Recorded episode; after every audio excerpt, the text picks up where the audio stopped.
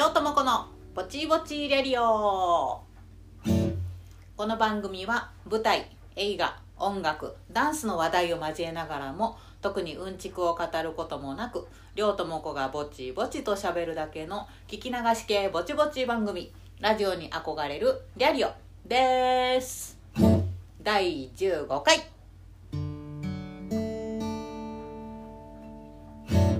はい第15回です。なんかまたちょっと霧のいい階段を登った感じがする15回です。何その霧のいい階段ってって感じですけど。はい2021年、えー、1月の第5週目の放送ですね。いや本当に1月が終わります。なんか明けましておめでとうございました。ね。もう春ですね。あのもう春ですってまだやけどあの一応暦の上では立春が2月3日なのでもうねあと少しで、えー、春ということにはなるのでしょうよ。だけどあれですね。あのまだあの毎年のことですけど寒い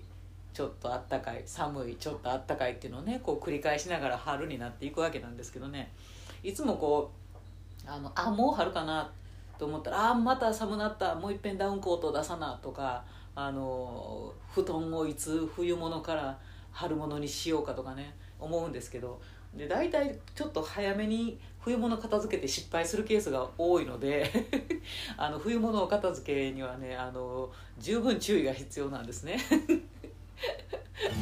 私の目安としましてはですねあの奈良の人はみんな言うんですけど奈良のお水取りが終わったら春やって。言うんですね。で昔の人はよく言ったもんでね本当にそのお水取りっていう行事が終わるともう一回こう寒の戻りっていうのはねないっていう感じなんですよ。あほんまに春がこれで来るんやなっていう感じがするのですごいなお水取りって。いつも思ってるんですけどね。でお水取りっていつやったっけってほんで毎年忘れるんですよね。えっと調べましたねお水取り。をちゃんと覚えてないっていう、えーと、奈良のお水取りという行事はですねあの、まあ、東大寺大仏さんのね東大寺の二月堂っていうところにある大きいお堂があるんですけど、えーと、そこでねなんと3月の1日から14日までやってるっていう行事。そんな長い期間やってたっけと思うんですけど。だからまあお水取りが終わったらってことはその3月14日が終わると、えー、春になるっていうイメージだったってことですね。私も今口にしながら「へえ」って 思ってるんですけどだからあの3月14日まあえー、でもそしたら3月14日まあまあ先やんって。全然まだ先やん。まだまだあったかならへんやんって今ちょっとがっかりしてしまいましたけど。あほんま冬が長いわね。そのお水取りっていう行事がねあのお水取りっていう名前やからなんかひしゃくでねあの荘厳にこうお経とか読みながらお水をスッとすくわはんのかなって想像するでしょ。全然違くて。あの松明をブワーってその二月堂のあの手すりみたい手すり。ベランダみたいな。とこにガーって松明を何本も何本も持ってきてわーって歩かはるというかね。あのー、っていうような、えー、行事なので、まあ、下でね、あのー、見に行く人たちは見に見見るんですけどもう火の粉がブワーって上から降ってくるようなえー、結構火祭りというかかっちょいい祭りですよね。なんかそれをお水取りと言います。由来は何かあるみたいですけどあのウィキペディアで調べてください。ここではうんちくは語らないリアリオでございます。はい。ですね。だからちょっとねまだお水取りが終わる春が来るっていう感じには遠いんですけど、えー、皆さん風邪などひかないように、えー、毎日お過ごしくださいね。えーとねここで、あのー、告知ですね、あのー、久しぶりに私告知らしい告知をこのリアリオでするよ。ここで自分の告知をするのは初めてじゃないかと思うけどえっ、ー、とねめっちゃくちゃ久しぶりに芝居で舞台に立ちます。イエーイ。えっ、ー、と3月のちょっと先ですけどね。3月の24日の水曜日から3月28日の日曜日に、えーと、江戸川橋にあるですね、えー、絵空箱っていう、えーちょっとした劇場。で、えー芝居をやらせていただきます。わお。久しぶり。ですえっ、とまあちょっとね舞台に立つっていうこと芝居のね、えー、と舞台に立つっていうことからちょっと距離を置いていった時期があったので、えー、と本当にこれは舞台は久しぶりですねストレートプレイでやらせてもらうのは。あのーまあねこういう時期やから本当にあの3月のそのね下旬の頃には皆さんに来てもらえるような、えー安心な感じになってるといいなとは思うんですけど、まあ、もちろんねあの客席数を半分に減らしたりとか、えー十分に対策をね、えーできる限りして、えーお客様をお迎えできればなということで、え今計画をしています。まああのもうちょっと詳しくねあのどんな作品でとか、あの告知を出していきたいと思うんですけど、まあ、何せあの明後日が顔合わせなので またどの辺りまで告知していいのかねあの分からないのでこれぐらいに今日はしときます、まあ、とりあえずあの皆さんあの3月24日から28日、えーちょっと開けといてください。まあ昼夜公演ちょいあるのでねあのこの辺の夜を開けとこうかなとか昼開けとこうかなとかね。どっかちょっと一日ね私に時間をくださいね。ぜひぜひお願いします。はい。というところで、えー本日のトークテーマですね、えー今週のトークテーマ。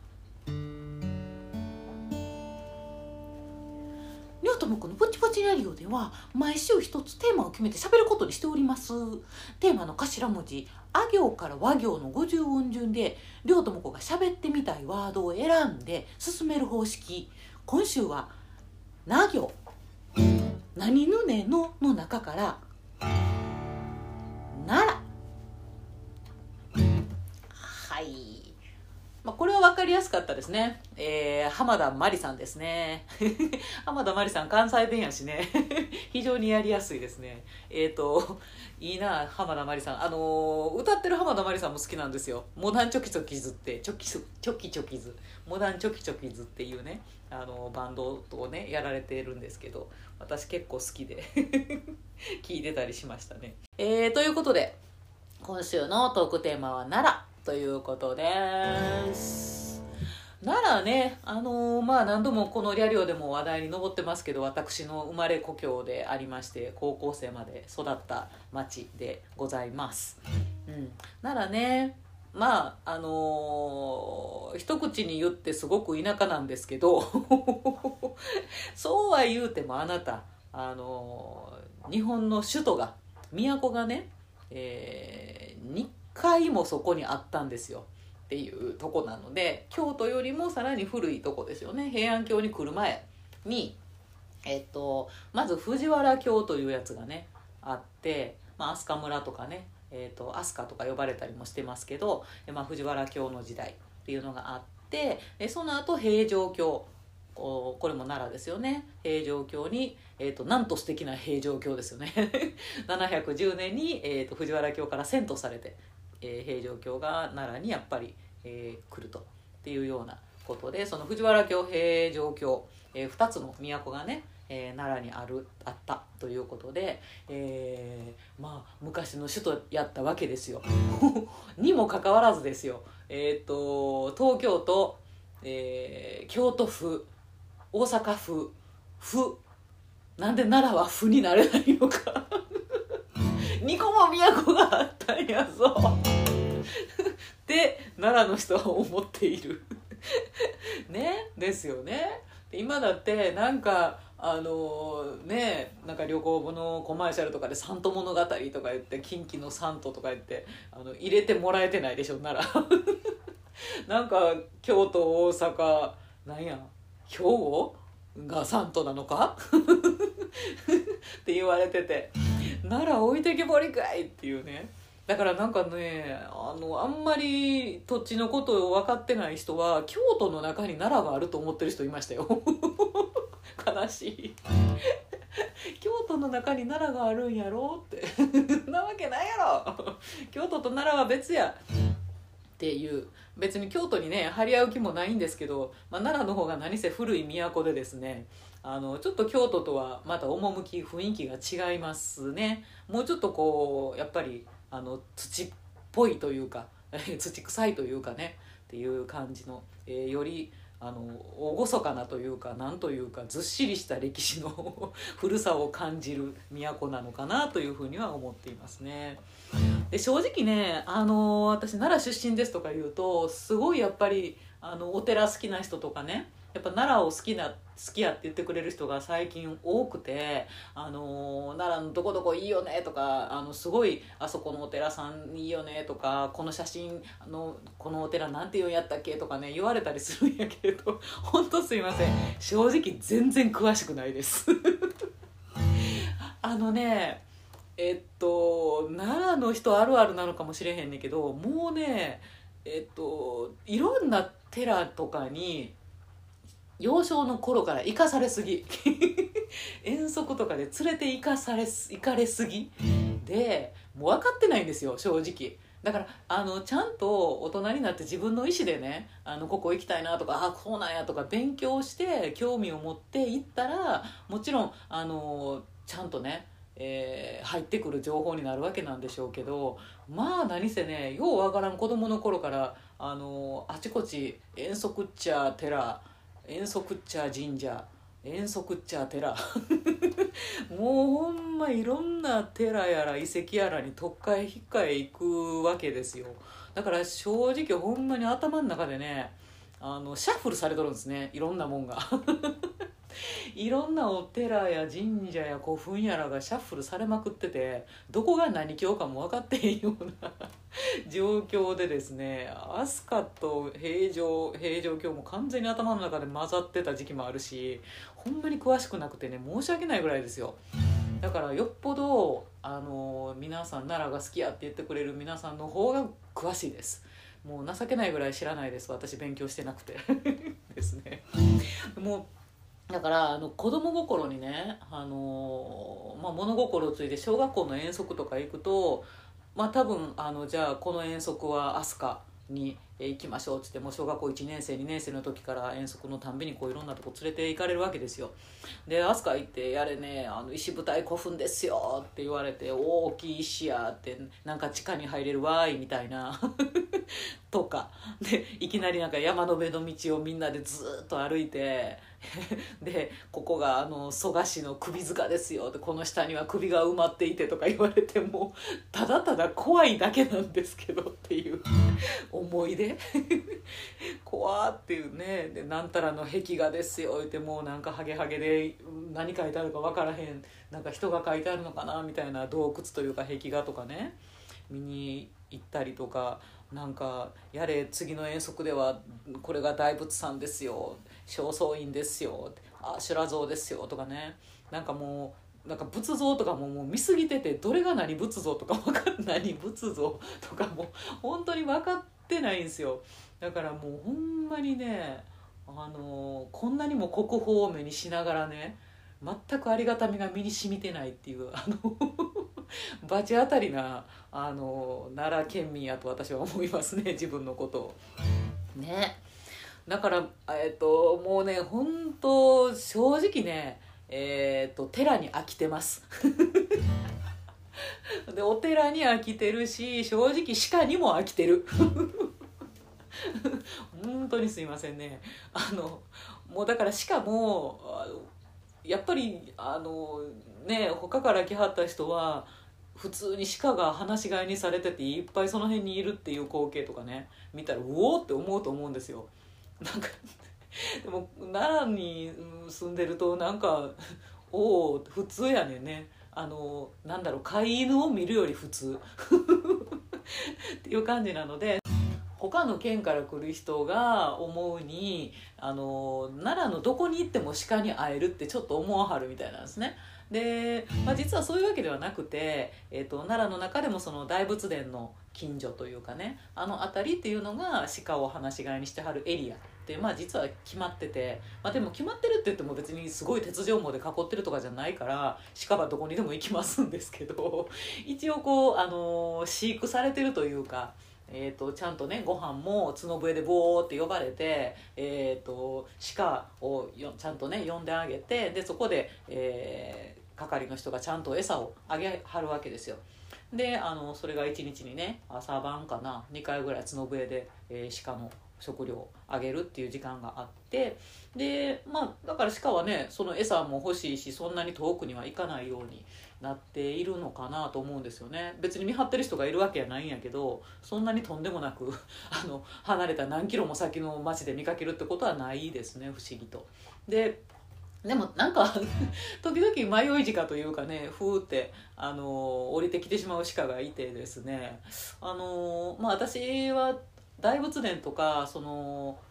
なんだろうね興福寺とかのあの一番大きなあの辺のところに、えーと、徒歩ではちょっと遠いんやけどチャリンコ圏内ぐらいなんですよ。チャリンコ圏内ぐらいなんであのまあ、鹿は降りてこないっていうところの町なはずなんやけど時々ねあの年に1回ぐらい 迷い時間が降りてきて「ガラガラって行ってきます」って言って立ったって家の外に出たらいきなり鹿がおって「おお!」ってなったりとか あと小学校のあの花壇にいきなり鹿がファッて立っててあれ？今日から花壇にあんな鹿の置物置いたんかなって思ったら本物やったみたいなことがねあったりとかしましたけどね。まあでもあのそんな感じで鹿は日常的に割と目にするもんだったんで、えー、全然ね驚くものでもなくなっていて、えー、飽きてるというか慣れてる 感じですよね。でもあの時々聞かれるんが鹿ってあの鹿せんべいで生きてるってみんな思ってる みたいで。だから今ほらあのねちょっとあのウイルスのこともあって観光客が減ってしまってるじゃないですか。だからあの鹿せんべいねくれる人が少なくなって、えー、奈良の鹿ちゃんたちはそんなんじゃあの死んでしまうんじゃないのお腹ぺっこりでっていうふうに心配してくれたりするんですけど 別に奈良の鹿は鹿せんべいで生きてるわけじゃないですから。ご安心ください。ちゃんと角笛で呼ばれて餌をねあのもらってますよちゃんと。あの鹿用のね餌をちゃんともらってますんで安心してください。ね。だからもう正直もうね、あのー、子供の頃とかはお寺にも飽きてるし鹿にも飽きてるし私は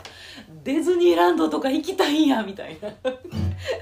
ほんまにキラキラしたものの憧れが強くなってしまったっていう感じがありましたね私はね。うん、だから周りの子も結構そうやったかななんかあのお寺が好きでお寺めっちゃあのふんふん言うてあの資料開きながらこう遠足の仏像を見てる子とかあんまいなかったですからみんな「えー!」って 何も考えへんとお寺バンバンバンって 石舞台バンバンバンとかしたりとかしてなんか普通にあの見てるっていうだけで。あんまりこう一生懸命勉強してという姿勢ではなかった 感じですよね。ね、だからまあ奈良の人あるあるなんやけどなんか初詣とかもあのー、あまりにも寺院の数神社の数もたくさんあるので、えーと、一つで終わらないですよね。初詣行ったら大体、えー、近所にあるお寺と、えー、その近くにある神社とかをシャッフルしまくって 抱き合わせしまくって4本立てぐらいで初詣するっていう。ええんか悪いんかよく分からへんねんけど。なんかその時に行くメインのあの神社があってでその神社の近くにある、えーと、お寺さんとかも、えー、参れるだけ参って帰ってくるみたいな。神さん喧嘩しそうなね 感じですけど、まあ、神さん同士は喧嘩しないというふうに あの私は教わったので。えー、いいんやなと思って私もそうしてましたね、まあ、私は特にその奈良市内やからあの、お寺も多いのかなっていう感じで、えー、毎年毎年すごい、えー、初詣は何社も行ってましたね。何個もお寺も神社も行ってましたね。あと奈良の人あるあるねあの鹿の糞をねえっと避ける癖がある。あのそのねやっぱり放し飼いにされてるエリアの道とか公園とか歩くとどこにでも鹿の糞が絶対に落ちてるんですよ 横断歩道にだって 落ちてるし公園になんてもう塊で落ちてるし っていうのでいつもだから歩く時に鹿のうんこ踏まへんようにと思いながら歩くわけですよね。で,、えーと、でも結構な数落ちてるのでポロンって落ちてる時もあるしドタドタって落ちてる時もあるしだからもうね常に気をつけてないと大概まあ踏むわけですよ。で気をつけててもまあ何回かは多分どっかで踏んでしまって足の裏になんか残ってる感じで 帰路につくというか。だから嫌なのでねあの家に帰るまでにはなんかこう払い落としたりするわけなんですけど。っていうことで、えーと、いつもこう足元にね、えーと、踏まへんように踏まへんようにと思って。で例えばじゃあここら辺でお弁当にしましょうって言ってレジャーシートを広げる時も なるべくこう鹿の糞を避けて、えーレジャーシートをね引くようにとかいう癖がもうついていてですね。だからあの東京に出てきてからもしばらくあの公園とかで、えー、別にねアスファルト普通に歩く分には何も思わんのですけど土の道とか公園とかに行ったらなんかその瞬間ねやっぱりあ踏んないかなって踏んよけやなって 思ってしまうんですよね。ちょっと信じられないかもしれないですけど鹿の糞を避けるっていう癖があります。何とかして探して避けようとするっていう癖がありますね。あとあれですね。えっとそう。あのー、ちょっと信じられへんかもしれないですけどあのー、奈良のねデパートとかにね地下がないんですよ。なぜならば、えーと、工事する時にほら地下を掘るでしょ。であんまり深く地下を掘ると遺跡が出てしまうんですね。で遺跡がですね出てしまうとあの工事が完全ストップするじゃないですか。で工事が完全にストップしてその遺跡を掘り起こして検証して何たらしてっていうふうなことをしなきゃいけなくなってそしたらもうそこでねえーと、2年3年って工事がストップしてしまうわけやから遺跡の方が大事なんでね。っていうことで、えー、業者が嫌がるんですよね。何もそのねなんかデパート建てたいと思ってたここね主もねそれで建てられへんようになるわけやから23年あのちょっと待ってくださいって言われてしまうわけやわけやから計画が来るわけでしょ。だからあの地下をね掘れない。だから掘ったら出てしまう。だからもう大体掘ったと思うんやけどそれでもやっぱりまだね掘り続けてる箇所っていうのはあってまた新しい遺跡が出たりとかやっぱり今でもしてますからね。なんで常に遺跡が出てきてしまう可能性があるのでえっ、とそう地下はね掘らないんですよ。で掘ってで遺跡が出てでちゃんとあの発掘調査が終わってでまた元に埋めてねであのその上に建物建てたりとかってしてはるんであの 地下を掘り荒らして建物をするっていうことがちょっとやりにくいみたいでだからあのそごうがね昔あったんですけどちょっとね今はもうなくなったんですけどね。でそごうですら普通デパ地下って言うじゃないですか。デパ地下がないのだからそごうなのに。デパ地下がなくてだからデパ地下って普通ほら食料品店あのいい匂いがしててねコロッケとか揚げてはったりとかシューマイの匂いがしてきたりとかってするあのデパ地下がさ地下になくて1階なのよ。デパ1階 デパ1階に食料品のあのええ匂いするエリアっていうのが来てて地下がないんですね。ね。だけどデパ1階といえばさシャネルとかさクリスチャン・ディオールとかさあの香水の感じがデパ1階でしょ？そのデパ1階にコロッケも来てもうてるもんやから。デパ1階奈良のそごうのデパ1階にはねシャネルの匂いとコロッケの匂いが一緒に立ち込めてておーっとカオスっていう感じになってたんですよね。懐かしいわ。ねえ。だからあそうか地下が掘られへんからかって思ってねなかなかあの他では見られない斬新な光景やったかなと思いますけどね。ですよね。あとあれですあの 遊ぶところがないんであのね特に夜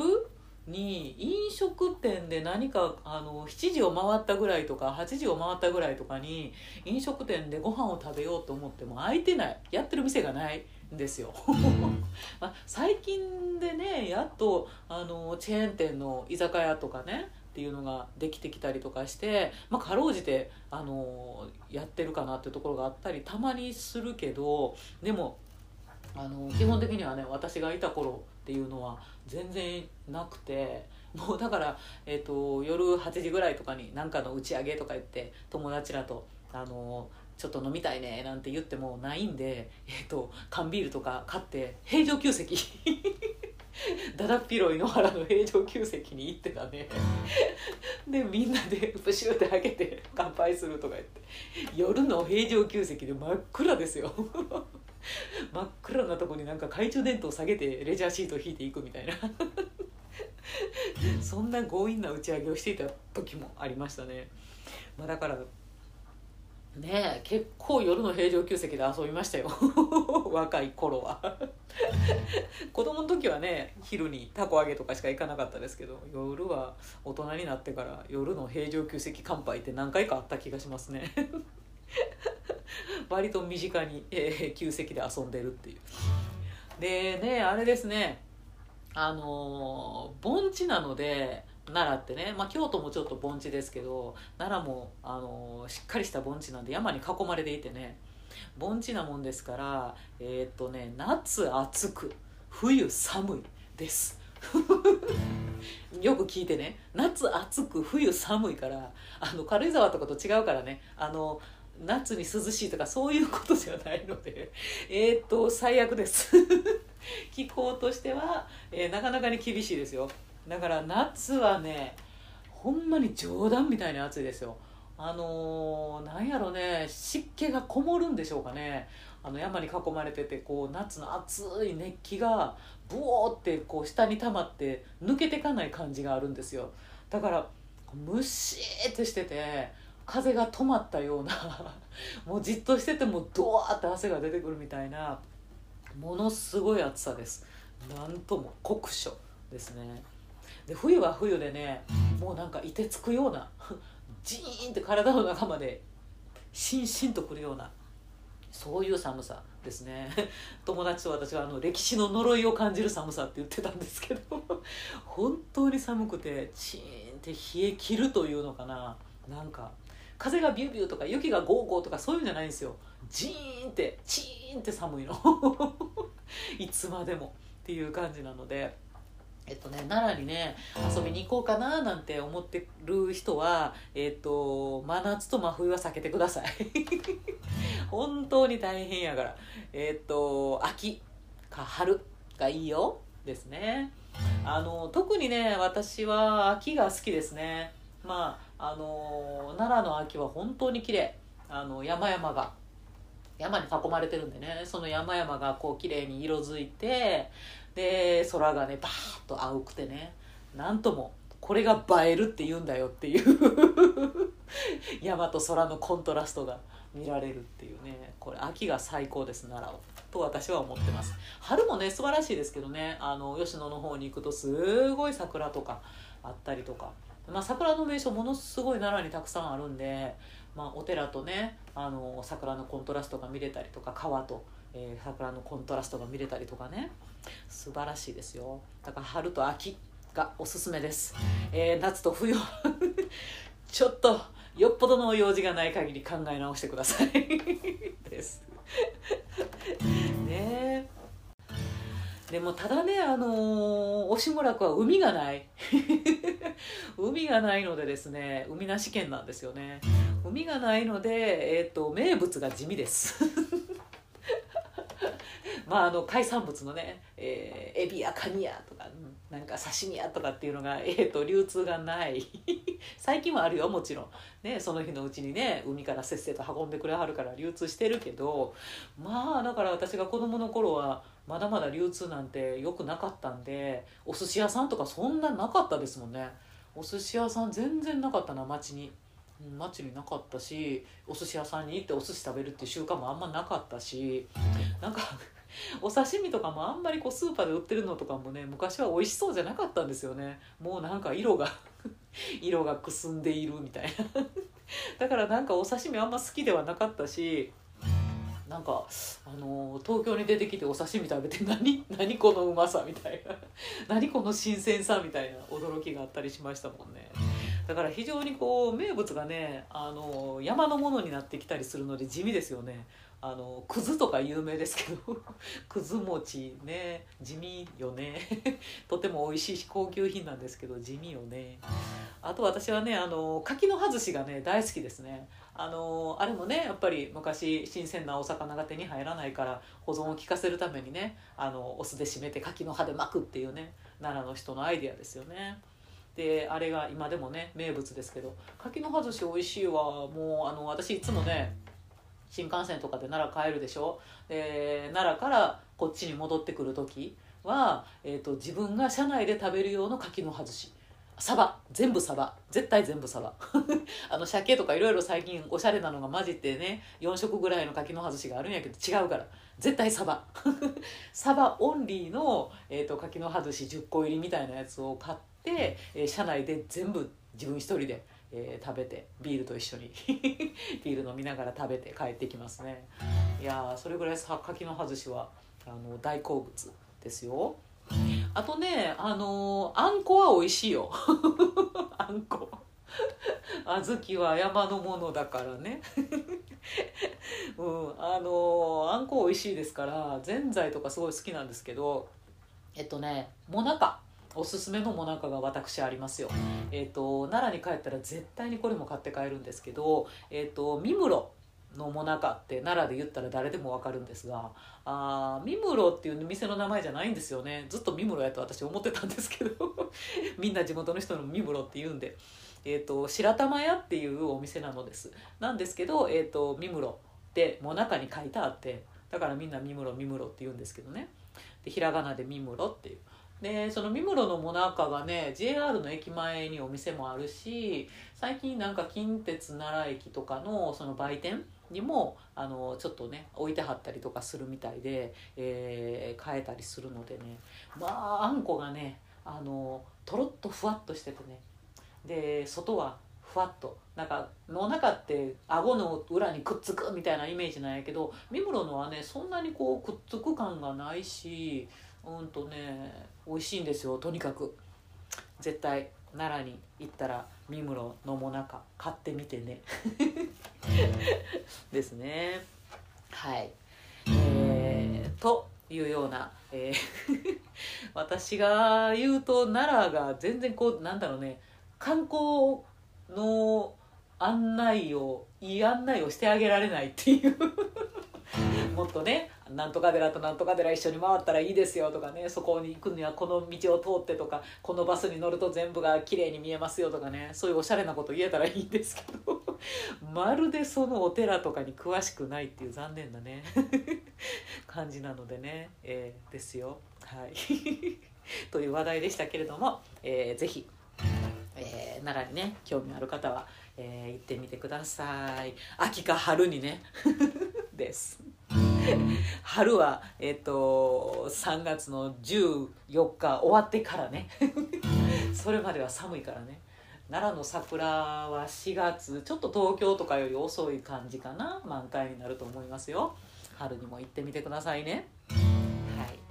というようなところで、えー、今週はぼちぼちお開きにしたいと思います、えー、次回のトークテーマですね。次回のトークテーマは